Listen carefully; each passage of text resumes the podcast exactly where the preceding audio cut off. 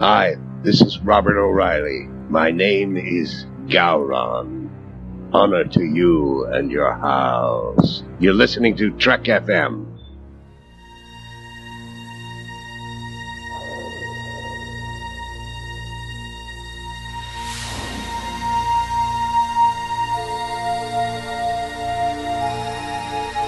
Tea Earl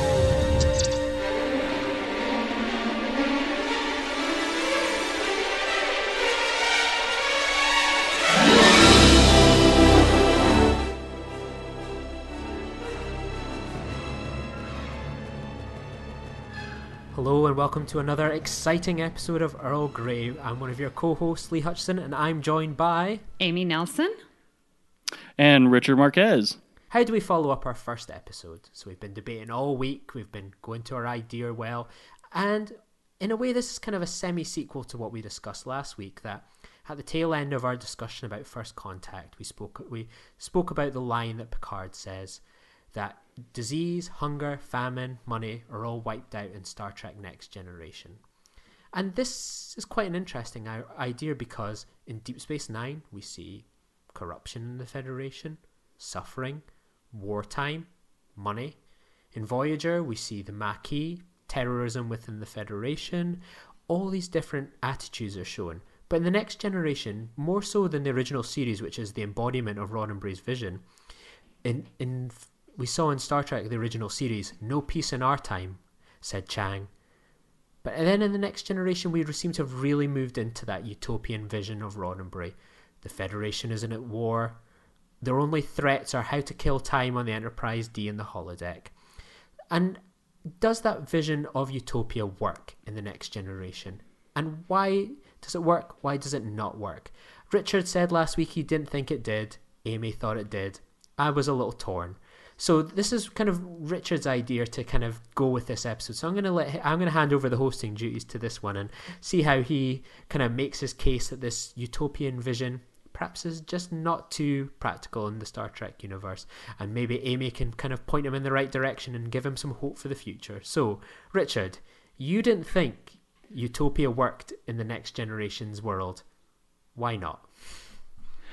Well, I mean, one of the points I made in the last uh, in the last podcast was that uh, it it it eliminates that drive to, for a goal. Now, I understand that uh, a, a good majority of uh, next generation uh, is about increase, or I guess, I guess um, the accumulation of wealth and money and things is not really a drive anymore. It's more of a self improvement. But what what propels you to do to to go for that kind of improvement?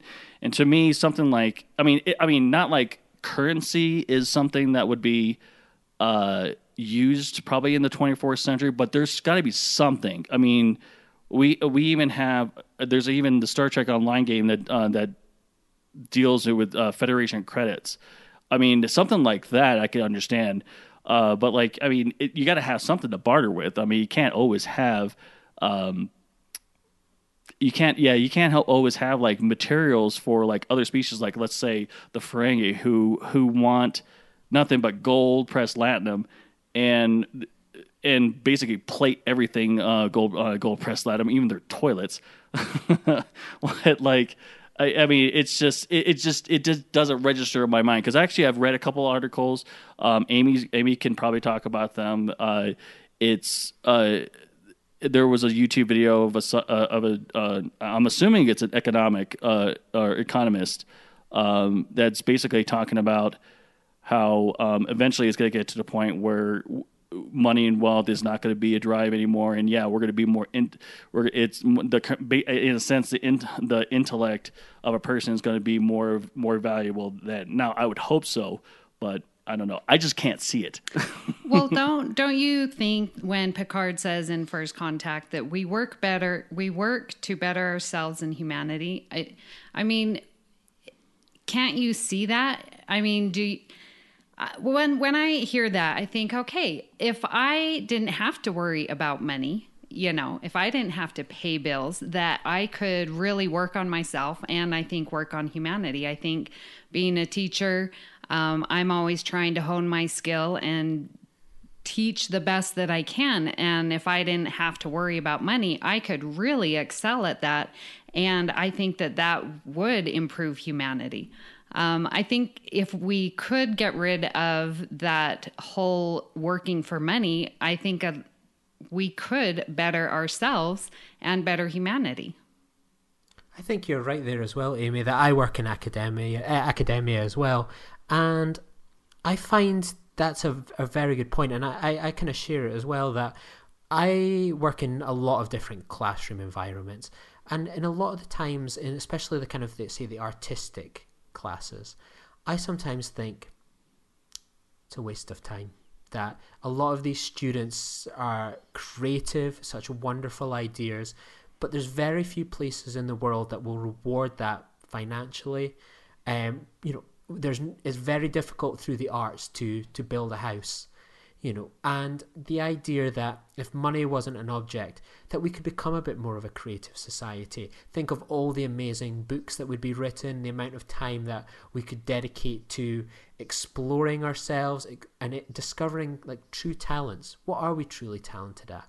And to kind of work on thesis ideas have the time to properly focus our, our brains on discovering something, bringing something to mankind, as opposed to perhaps slotting into any old job and kind of creating financial, you know, support and stuff. I think there's definitely something to be said there that we're not getting the the avenues to to explore. And in Star Trek, I, I see that as different. That the crew have time to pursue challenges in science art you know look at data for example. Data can learn to play the violin. Data can explore scientific discoveries. That's something that's missing now. It's one or the other and one of them is you know the world has, has heavily leaned against. So and I understand. I I understand where you guys are coming from, and you know that's that's great from a uh, from an educational standpoint because, I mean, you have achievements such as uh, artwork, uh, uh, books or even or, or whatever kind of piece of uh, uh, academia uh, or, or whatever you're working on. But I mean, for me, you know, I'm outside of the. Uh, I'm actually outside of education, and I am basic. Basically, what you could call me is I'm a workhorse. Uh, and you know, one of the things that really drives my industry is that it, we're we're based on claims on how much we do, and now, granted, I don't get paid by the claim or or anything like that because I'd probably be a millionaire by now. But but like it's just I, I mean I mean maybe in the future if the advancement of robotics actually uh, in, uh, increases and actually helps us out and gets rid of those, in a sense, manual labor and also dangerous jobs, uh, especially especially uh, building starships. I mean, it, I, I, can only imagine what it'd be like to uh, build a starship in the middle in outer space, on how dangerous that would be, and how long it would take for, like, say, a thousand humans in spacesuits who have to, uh, you know, uh, you know, constantly uh, refill on air. But regard, and, and I'm, I'm going out track there. But I'm just saying, like, you know, it's it's that's what I don't understand about the whole utopia thing and why it doesn't make sense to me is that you have those people who are uh, who are going to work for those officers that we always see on TNG who yes they're in, they're intellectual. I'm not saying that um, you know if you're just creating art and creating books it, it doesn't make you a hard hard worker. But to me you know in order to create that work ethic, that uh, commitment to actually move towards um, a good, uh, uh, like a good, you know, like a good work ethic. You, you, you need to put some, uh, you need to put some time into I, I don't know, work. Yeah. I don't know. yeah, I think um, you bring up a good point, and one that I've thought about this week is, you know, we look at the enterprise and, and our crew, and we're basically seeing the 1%. And in fact, it's the top 1%, right? Because being posted on the Enterprise is the place to be. And, you know, we've been talking about, yeah, how, you know, we would enjoy bettering ourselves, but is that true for the other 99% of humanity? I mean, do you know people who, you know, I have someone in my own family who just chooses not to work, and I don't understand why. They are physically able to, they're mentally able to, and they just choose not to. And I, I that makes me think about well, would society, would humanity, if there was no money, actually take advantage of it and better themselves? What do you think? I think one of the big flaws with with the next generation in particular, and really most of Star Trek, is that we've very very little see of the day to day humans. Like in terms of what we've seen on Earth, we've seen someone on a vineyard, we've seen people at Starfleet headquarters, we've seen someone have a, a restaurant in New Orleans. We've seen so little of Earth. How does Earth run? How do what do people do on Earth that aren't employed by Starfleet, the you know the Federation? What do they do? What you know? Who runs the local corner shop? Who you know is the barista? A lot of these things aren't really clear, and it's amazing to think over the fifty years that Star Trek's been on the go, how this huge portion of our world we have no idea what it does.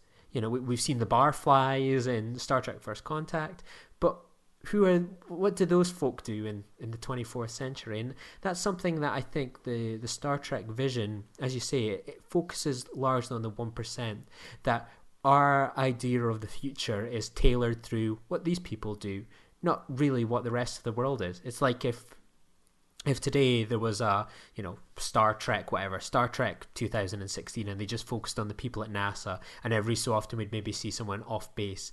Our idea, if we were sending that out to the world, would be that everyone's kind of like at NASA. Everyone's a space explorer. Everyone's in the sciences. Everyone is, you know, creative. All these different things. We wouldn't have an idea what the the Lees, the Amys, the Richards, the Barflies, the the Lazy Brothers, you know, the the significant others do in the world. So I think that's a huge flaw within the presentation of Utopia and the Next Generation. Is that it, it is, as you say, that that one percent trekkers. Yeah, I people have an amazing ability to be unhappy and uh, I think a lot of people do choose to be unhappy, unfortunately. And so that does put into question this utopian society that Star Trek brings up. Well, another thought I had was, you know, if we're striving, like if we're not trying to accumulate, you know, money, well, what are we trying to do? We're trying to be the best. We're trying to, you know, better ourselves. But if I just think humanity has a drive to be the best, well, if everyone's the best, then no one is the best. And, you know, so much in our culture that being the best is is getting that high status in whatever profession or field you're in, um, which therefore leads to greed. And I think we see a lot of that. And so how can we better ourselves and and like you mentioned before Richard, like what is going to drive us? Cuz if I'm going to be the best teacher, then then there has to be others who aren't good teachers in order for me to be the best. You know what I mean? Yep. Oh, I totally agree with you because I mean, like I said, you know, it, within my own industry, it's the same thing. Uh, it you got people who are trying to, uh, I mean, compete against each other. And, you know, I mean, yeah, you can help them out. I mean, I'm not saying that I don't. uh, on my end, uh, I'm just saying, like, as in, like, in the in the in the future, it's just you, you have to have. You, uh, there has to be, there has to be something. I mean, uh, uh, as we're as we're talking about this, and we're talking about wealth and just you know what drives us. I mean, really, that borders right there with evolution. I mean, what's next for the human race? I mean, it's not well, and, and in this case, it'd be the Federation. But I mean, I'm talking about like for us as a, as a species. I mean, we can go past economics, but I mean, like really, the only real drive if we want to in, increase our intellect as well as uh, to better ourselves. I mean, I guess the next step would be if we got rid of economics, would be evolution. Well, I think something like in um, the neutral zone, when those uh, cryogenically frozen 21st century people, remember that episode? And uh, Hillbillies in space. Yes. so Picard says people are no longer obsessed with the accumulation of things. We've eliminated hunger, want, the need for possessions. We've grown out of our infancy. And he's talking to the rich guy, Offenhouse, and he's like, There's no trace of my money. My office is gone. What will I do? How will I live? And it just goes to that point that, you know, are we still in this infancy where we can't imagine how we're going to motivate ourselves if money isn't involved you know and is just the motivation of being better is that enough I think the first thing that we would need to do to get really to that that Roddenberry vision of utopia isn't so much removing of the the economics. I feel that's kind of a much later stage. I feel it's that it, our society, especially at the moment, is one that's very insular. That in recent months, the the UK has voted for for Brexit to remove itself from the European Union. You have the election of Donald Trump in America, where the main policy, regardless of whether you support him or not, is about removing oneself from kind of unite. The, there was talk of removing themselves from NATO, partnerships with uh, the, Europe, partnerships with Asia and it's making the US something insular. We look at, you know, especially throughout the wave of Europe just now, the idea of a European Union seems to be crumbling apart. That that kind of goes against where we expect to get to an Earth, where we all come together and we have, uh, you know, uh, the Federation president, all these sorts of things. That, in terms of, it's removing the idea that I am a British citizen, you're an American citizen, there's Canadian citizens, South American uh, citizens, and instead getting to a stage where we are almost define ourselves as citizens of Earth. That if we can get to that stage where then we are cooperating with other nations, that instead of a nuclear race to see who can produce the most nuclear weapons, it's who can produce the most energy efficient technology and pull people up with us that when we're we're sharing we're you know sharing wealth sharing ideas sharing technology. And that builds itself up that when you get to that stage then the idea of say a shared global currency and then it's constantly through evolving through those thousands of steps that it'll take. Just now, we're probably viewing it as how do we get from there to here? And how we get from there to here is, is through a hell of a long way to get to that kind of united earth that they speak about in the um, in uh, the higher ground. so lee you're saying we're stronger together well, yes, you, you could argue argue that. I'm sure copyright, um, but um, for me, that you know, I watched kind of Star Trek and everything, and I see that that kind of that United Federation of Planets, and I I always think that utopia, and it's more so kind of shown in Deep Space Nine, is that we see it in the next generation. This is a utopia society. Everything's perfect in the future. Everyone's happy in the next generation. There's peace in our time. But it's it's almost to quote The Dark Knight Rises, it's a burrowed dam that we're all living on. That this utopia is built upon there's corruption within the Federation. We see somewhat of that in the next generation, admittedly through uh, alien worms, but we see that more so in Deep Space Nine. That the next generation that we know and love is it maybe just a fraud? It's not actually real. We've we've seen the other side. That Section Thirty One, they're doing a lot to keep that keep that afloat. I, I, just, I, yeah, there, there's got, there's just got to be more. I mean, we we run into so many species. Uh, well, in in the TV show, we run into so many of the species uh, that have economy, and it's just, I don't know, yeah. I mean, I guess you can. Well, even still, that's still it's still in a sense. Well, I guess wouldn't technically uh like an exchange of like great works, artworks, or even replica copies, or even, we've even seen um, where uh, in in the very first season uh, of TNG, where Picard gives away that that, that Chinese uh, dynasty um, horse, I think that's what it was. I, I I can't remember what it was as a piece of offering. I mean, even that could be like considered considered um, currency to those people. I mean, I guess I guess you could use that as a barter system. I don't know. I think yeah, you, you, you definitely make a good point that there there would be a, a barter system in, in a way, but I, I, I definitely agree that the idea that they present in, in Star Trek in particular is that yeah you can say in Star Trek the Next Generation is that well we've eliminated money but there's not like and it is so often the case in Star Trek. It contradicts with what we actually see elsewhere what we see on Deep Space Nine what we see perhaps when Harry Kim you know do you want to buy something for your your mummy to send back to Earth that it doesn't kind of match up with what we see elsewhere. And, you know, part of me is inclined to maybe believe that Picard's bragging about this future federation, like, oh, well, we've di- we've wiped out disease, hunger, famine. You know, we all get along. You know, maybe I think there's maybe a bit of him being a bit of a blowhard there. You know, bigging up the federation that is this perfect utopia that we've got it all.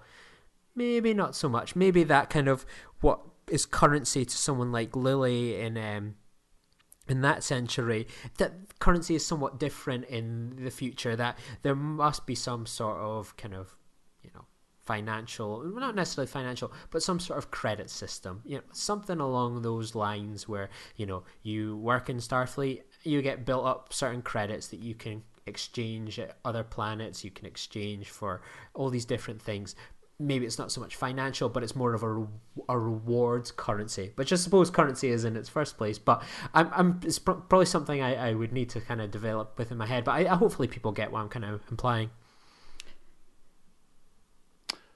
How do you see the uh, How do you see the future of economics, uh, Amy? Well, I think um, I was reading the articles and um, it was talking about how we are approaching uh, this post scarcity world.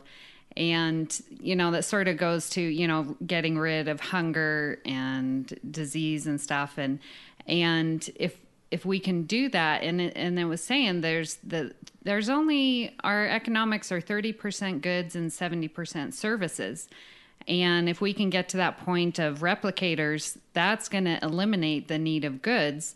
Um, but still, that's not eliminating the need for services, you know. And there are, uh, on the Babel conference, Ron Sarna was talking uh, about, well, can you really eliminate those services? And you see so many uh, jobs, I guess, I don't know, in Star Trek, you would call them like miners or, you know, people doing the not so status driven careers picking up trash or whatever that are they doing it because they have this love of mining dilithium or whatever or picking up and getting rid of the trash? I mean you can it's all fine and dandy to say yeah you're in education you're a doctor and and those that are progressing humanity um, but that's only a few of the things that really need to be done. And so, how do the other careers? I mean, are you going to be the best in that career, and is that what you really want to do? What What do you think? Yeah, I think you, you definitely make a good point there. That my interpretation, as I say, kind of pulling on from the thread I was kind of thinking in my head, that I, I think that you work in, say, Starfleet, for example, you know, you, you see it perhaps in Star Trek 09, for example. You know, enlist in Starfleet. That if you enlist and work in Starfleet, that you're on some sort of kind of credit system. That you know, the, the missions you go on, the years in deep space that you accumulate, you build up so much credit, and that all these different things you can get through, which as I say, it still sounds like a kind of form of currency, but perhaps it's something that you can kind of trade in, whether it's that you get kind of leave paid for by the Federation, classes, homes, all these different things. Essentially, you work on a star a starship, that's your home for perhaps a five year spell, deep space, 10, 15 years. That it's maybe similar to the army in a way. You know, you go out into space, you're going off to perhaps better yourself, learn more, and that Starfleet covers the the living costs of that, for example. Whereas back on Earth, there's still a kind of financial credit system that the people that are um, kind of just you know the down and outs for example that maybe are just taking kind of low end jobs people that want to do service jobs people that want to you know a mining kind of station is perhaps based on their planet all these different things that they are more on a, a financial credit system financial incentives and that starfleet is more on kind of a, credit for success reward and that's rewarded perhaps in kind of other ways See, and unfortunately, that still doesn't get rid of the uh, economics piece of TNG. I mean, I, I, I mean, I'm not, I'm not discounting anything you've said. I'm just saying, like, um, thinking about, like, I mean, yeah, that's great. You get all these achievements and everything, but like Amy has said, you know, there are some people out there that um, abuse the system in a sense. Um, when it comes to like I don't know, let's say food stamps or something like that, or uh, or uh, even free services that are mentioned by the government or that are uh, given by the government, so long as you meet this standard. Well, if you don't go past that standard, you're, you're always going to get that free stuff. So in, in a sense, you're uh, milking the system. so you're milking the system, and it's like, I mean, I mean, in the future, I can only I can only see that problem getting worse. And you know, okay, so maybe maybe like, yeah, replicators would get rid of goods services we can do holograms but then again you know as we found well i don't know if we should be dipping into voyager but you know obviously we found out that you know holograms uh, get, get the uh, finally get the right, and then what happens then? They stop working, and then what? Now robotics, and then uh, then they get intelligent with AI, and all of a sudden now, now they have rights as well. It's just, I mean, that, that's, I mean, it's one problem after another. I mean, I guess I don't, I mean, well, Richard, you bring up a really good point. I mean, because in Measure of a Man, that is the point. You know, here is this machine data, and does he have rights? And, you know, he's providing this service. And as was mentioned, you know, we could have a data on every starship, and he could do all the dangerous missions. And then you get talk to Guinan and her point of view as well. You know, he does do a service, but is that slavery? And so, yeah, how are you going to cover all these service jobs if no one's wanting to do them because they're trying to better themselves? One thing that's going to be quite interesting, kind of in this view of the Federation future, is isn't next generation going to have a similar problem to what we've got just now? That we see that there's a lot of problems that in say 40 years ago that people were employed in, you know, building things, creating things that British society in the north, uh, the American Rust Belt were making cars, iron, coal, all these things. 40 years later, a lot of that's replaced by robotics, and that's something that's always going to continue. That a lot of the jobs that were keeping people kind of employed, giving people a, a decent wage, are going to be replaced by robots, and that's going to be something that's become going to become more of an issue, especially in Star Trek. That we'll reach a stage where robotics can can take over the you know, construction of a starship. Why why do we need why do we need someone that's skilled to do that when we probably could get a robot to do it? You know that doesn't seem too unlikely in a Federation future. So where do these people go? If you've got a society that's built where you know there's a lot of robots the robots you know and some skilled people help build the starships and the starships are going to be filled with the kind of this 1% where did the people go that perhaps in the Star Trek 09 period, the, the original series version the era, would um, have built the starships? Where do these people go? What do they do? And that causes an issue. How can you have a, you know, we see it now that you can re- have progress in terms of you know robotics and science and kind of improving upon you know construction but if you can't give people happiness a job and a place in the world those people become disgruntled and we mm-hmm. see it mm-hmm. in the UK and we see it in America that the backlash from that is is very harsh what Uh, what's to say something like that wouldn't happen in a Star Trek Next Generation world? And I think something you, you know then that kind of once again proves that the kind of the utopia vision in, in next generation is a bit of a lie that we're seeing this one percent. Where's the where's the rust belters? Where's the the people that worked in the the starfleet factories? Where do they go? What do they do? Are they happy? I don't know. Right. And yeah exactly. I mean and not everyone Uh, I'm not poking fun at at education whatsoever, but uh, I'm just saying like w- not everyone can be a poet or or a writer or an artist of any kind, and you know you got those people that are you know built for and I don't want to say manual labor. That's not the correct term. Skilled labor. Sk- thank you. Um, there are those people that are you know built for skilled labor, and I mean, I, I, for me, I, I know that's that's the truth. I mean, I'm a skilled laborer, that's for sure. I ain't no artist. it, um, you know, yeah, yeah, okay. I play video games too, but I mean, uh, I'm sure that's not going to be something uh, that could. Well, maybe a maybe a robotic driver or something like that. I don't know. Maybe that could be mine. Uh, that would be my job in the future. Well, Lee, when you were talking, it reminded me like how, you know, yeah, if we are going, robotics are going to take, not take over, but, you know, slowly replace some things that uh, was used to be done by humans. You know, and I just think, can we get society on board with this future? And I just, it popped into my mind like when cameras came up at the intersections or the speeding cameras, you know, that clock you and then give you a ticket, and just the backlash of people.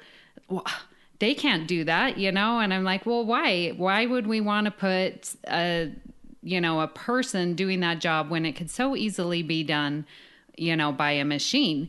And but you still get that backlash of society uh, not wanting that progression. And I, I find it interesting if we could, you know, get a, a theme and and a one set mind of that this is going to go for the betterment of humanity you know can we all get there together and i just i think no uh, sometimes because you look at population and as a math teacher it just whenever i think of large groups of people the normal curve pops into my mind. And you know we talked about earlier you're going to have those people who aren't wanting to better themselves and those would be your outskirts and then you have the ma- majority of people under the bell curve. But you're always going to have those you know, far left and far right people who are going to be your overachievers or your underachievers, and how can we move them to this utopian society and ideal? And I think one thing that's going to be would be very interesting as well is that kind of what's classed just now as kind of intellectual elitism that you're interested in science, you're interested in kind of the way the world works, kind of looking towards the future, and that's something that's perhaps looked upon negatively these days. That um, whereas before something like that would carry a lot of weight, there seems to be a, a real kind of anti-intellectualism that we see in our current society. In the Federation future, we see it through the kind of the one percent, as you say, and that's not so much an issue. No one ever puts down LaForge, O'Brien, all these different characters for you know embracing their intellect and I think that's one thing that the Starfleet kind of vision paints so well is that, you know, science is rewarded. People, we've seen it kind of largely through history. You look back at the, the people that were burned on the cross were people that said the world was round. That we see it nowadays that you know we have scientists claim global warming and you know is one of the biggest issues of our time and they're dismissed that in this Star Trek Next Generation future, those scientists are the pillars of society, not the, the politicians, not the lawyers, it's the scientists.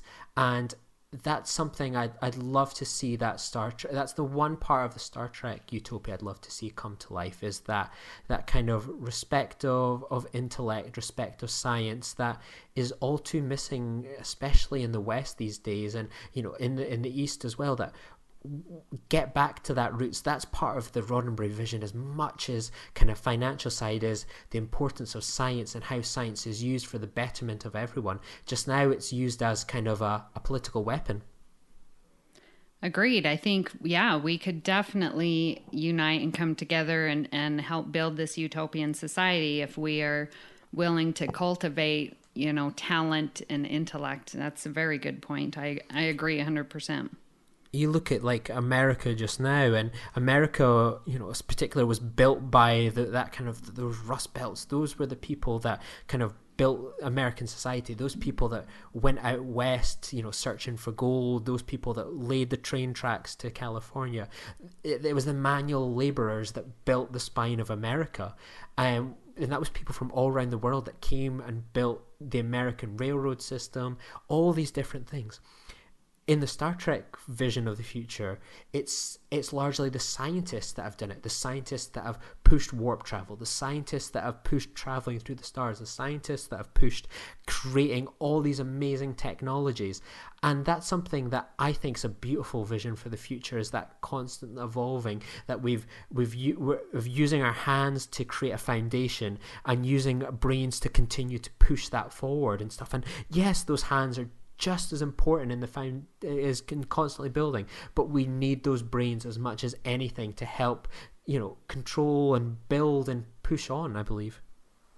Right. No i totally agree. And you know when i when i think of the utopia uh, future i mean i don't think of it without uh, any kind of um, economics or any money. I mean proper compensation between um, I guess employer employee, or if, if that's what you want, or even co- or even coworkers, um, or you know uh, uh, even healthy uh, uh, competition between I don't know companies or even groups or something like that. Uh, it, it's just I mean that's how I see the future, or at least the 24th century, because I can't believe I, I just I just can't see it mean, without something compensating uh, the worker, because it just didn't feel like that when you're when you're watching TNG. Yeah, you see that you see something like that in, in DS9, and um, uh, well, you really don't see it in Voyager because it's basically a copy of TNG in outer space or Lost in Space. Um, but uh, it's just, yeah, I, I just, I, I mean, I'm all for uh, I- increasing, you know, intellect and whatnot, and it, it's just. I, I, what I'm starting to see is, oh, what I, what I'm starting to envision in my mind about the future is that it's just it turn it's it it feels like it's going to divide again. Like uh, like you know obviously today with um you know there's more division today than there ever was i'm sure in in the last 10 15 years um especially within the united states. Um but i'm talking about like who's into who's uh who's that who are those people that are more intellect than those others? Like like we're saying people who um, are the 1% and then those others that are the 99% who provide all those services so, I mean, hopefully not. Hopefully we evolve past that, or at least 300 years from now. I hope so. And I think it's definitely going to take take a long time. We see it in, in Enterprise, for example. It, it there was there was a lot of kind of what we're seeing now is in terms of that there are a lot of unhappy people about kind of the the demographics of the world that are changing. You know, the world's changed from what they knew before the Vulcans arrived, before Starfleet went into the into space and started making first contact with all these people. That we can it's that kind of go back to the progress thing. We can be insular in our politics in UK, Europe, and America, but progress is still going to happen. America, you know, for example, like by 2051 or something like that, that it's going to be more minorities than you know white individuals. That's not no matter what happens no matter who's in power that's something that's unstoppable. In the UK for example it, that's unstoppable either. You can have moments like this where you can try and fight the tide in terms of politics that you can look inward and say we want to kind of you know make America great again by you know keeping things within America. But reality is always going to be pushing towards that Star Trek vision and that gives me hope that we can say we want to keep things inwards, but the way society is, the way it's diversifying, it has no choice but to work together. And with issues like climate change, where we're going to have to have that Star Trek brain on, where we're going to have to work with the the sciences, where we're going to have to work with the the inventors, all these people.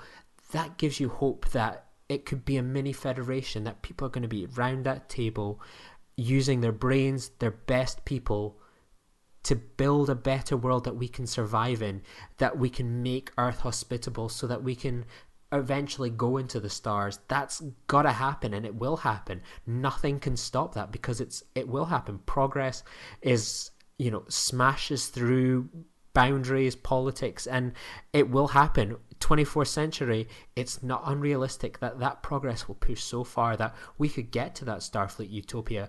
Progress can be very disturbing and very tricky for a lot of people, but it's it's unstoppable. that was like the perfect ending.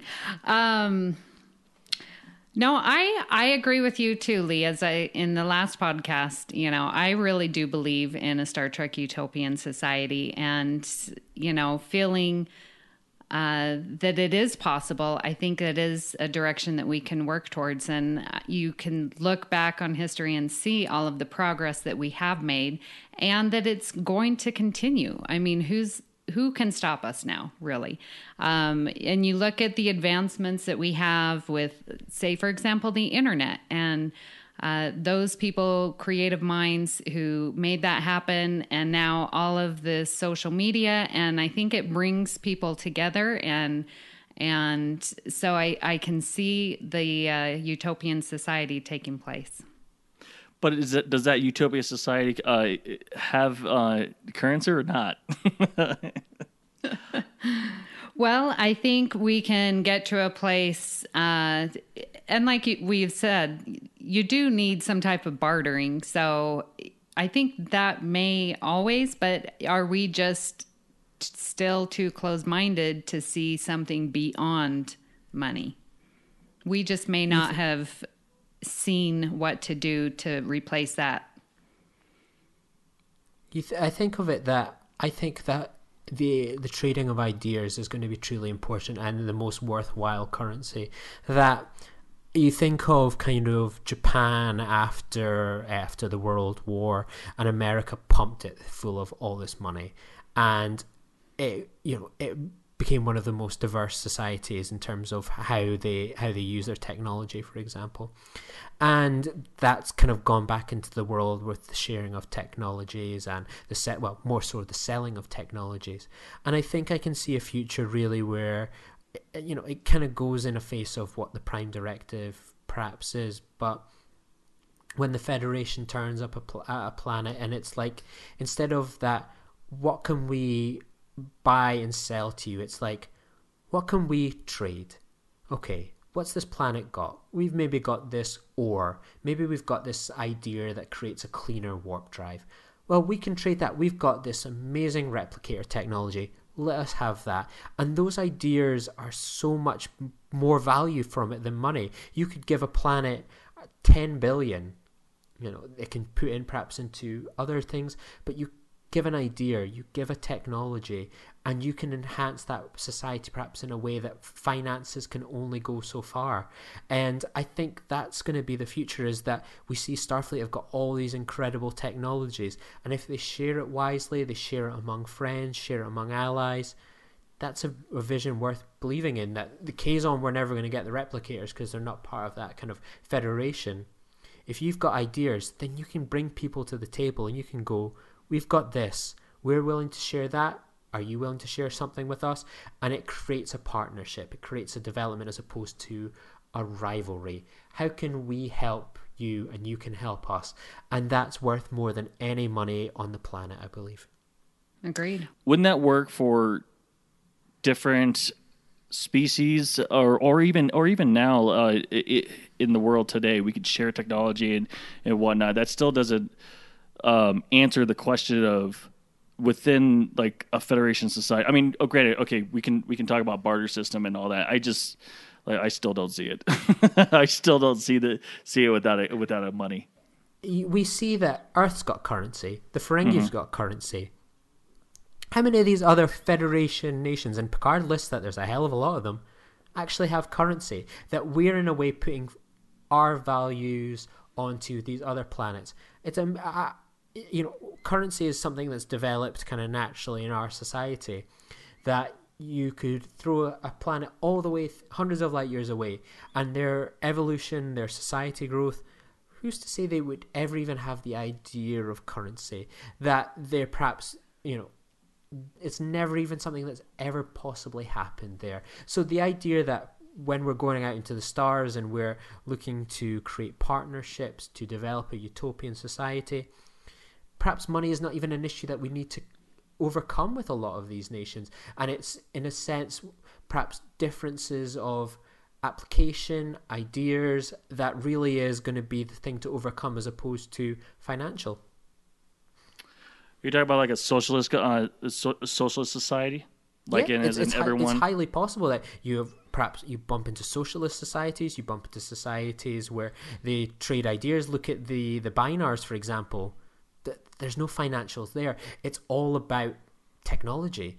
That society, that the idea that I think we, you know, we're looking at kind of how do we get to the utopian idea of the federation is perhaps a lot of these nations, well, perhaps a lot of these planets that we're interacting with.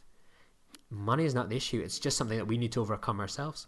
Wouldn't that create a problem of like uh, creating classes? Okay, I mean, because correct me if I'm wrong. I, I mean, I'm a little rusty on my political science, but like, isn't that the main re- main problem of socialism? Is that uh, it creates I, I like uh, it, it basically divides people into groups, as in like the, you know, um, those who obviously uh, uh, let's just let's just say like miners versus like someone who does computers or something like that, or like an office job. Obviously, someone who's doing computers won't get the same amount of rations as someone that that's a coal miner. I mean, because obviously they need more energy to work, or or maybe not even a coal miner, or just some kind of manual labor of some sort. I mean, something like that wouldn't necessarily uh, wouldn't necessarily be useful to, let's say, like I said, uh, someone that works in an office. I mean, that's my only issue with it because I mean, what socialism is about equal fair share of everything, and really, it's uh not re- it's not really great on a society or at least i mean not a pure socialistic uh society Well, I think some uh, the problem with that is people equate fair with equal, and that's not always the case. And I see it a lot in education, and my students complain to me, but I need to remind them equal is not fair. And so, yeah, if you are doing manual labor, then yeah, maybe you need more support or more food or what have you. Um, and so, again, but then you need someone doling out that fairness. And there you get into, I think, what you're saying this, this class level, you know, of those who are saying what everyone's going to have or those who's, you know, going on a case by case you know judgment of well you get this you get this you know who who is the one that's doling it out?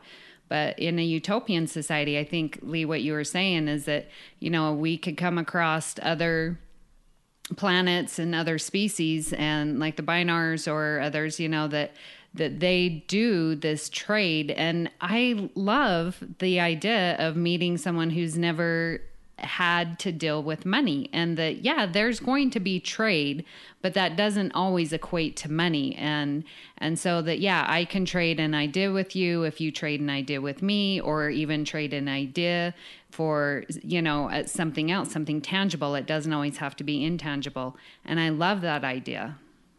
Perhaps what we've really discovered here today, uh, kind of starting to wrap things up, is that the utopian society is perhaps the federation, how the federation deals with things, that how the federation deals with economics, how the federation deals with ideas, the trading of ideas, the importing, and back on Earth, Earth, while a member of the federation, perhaps has different ways of going around things, how that society pays credits, all these different things. And that's something that we just don't have the information on to really say how is things run on Earth? Because the sample we've been given in 50 years of Star Trek is so small, whereas the sample we've been given within the Federation shows a lot of what we've spoken about that within you know the Ferengi you know the Ferengi aren't necessarily aren't members of the Federation. They deal with credits out with that, how many of the other planets within the Federation do we see deal with credit?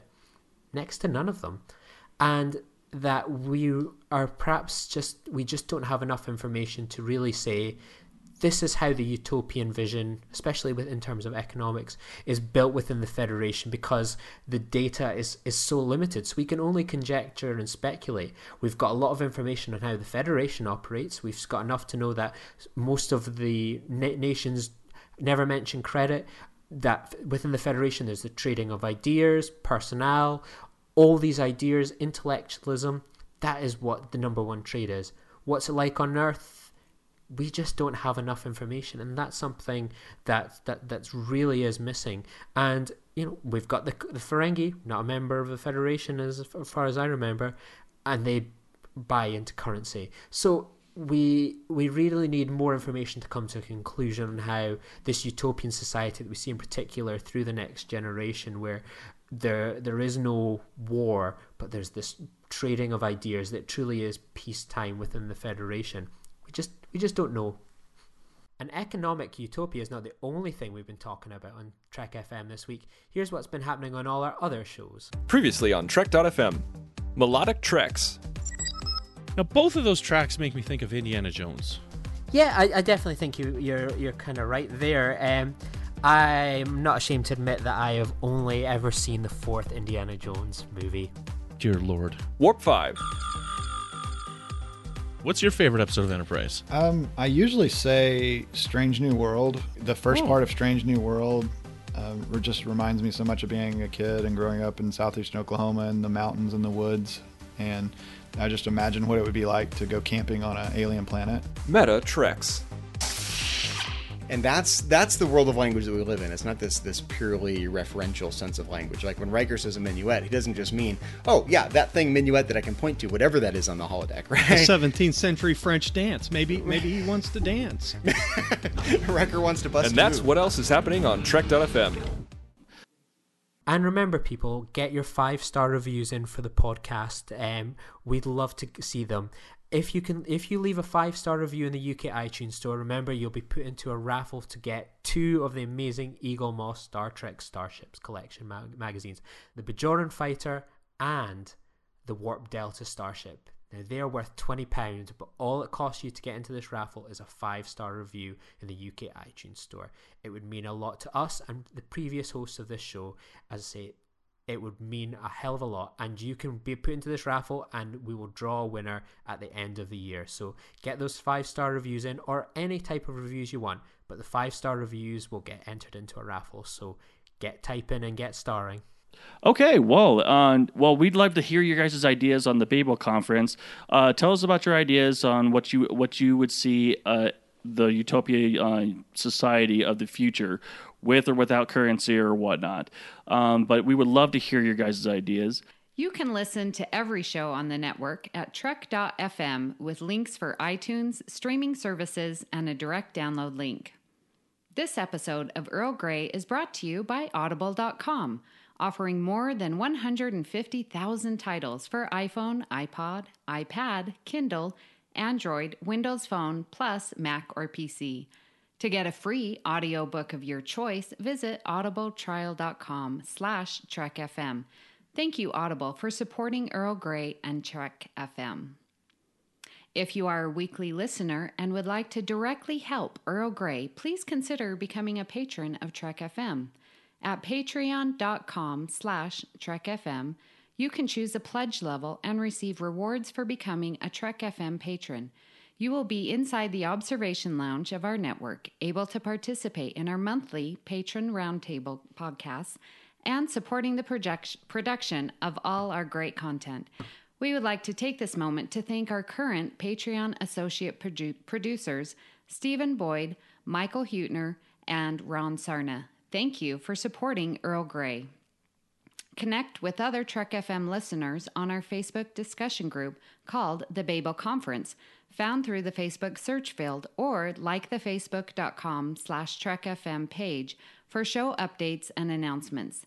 The network is also on Twitter at Trek FM.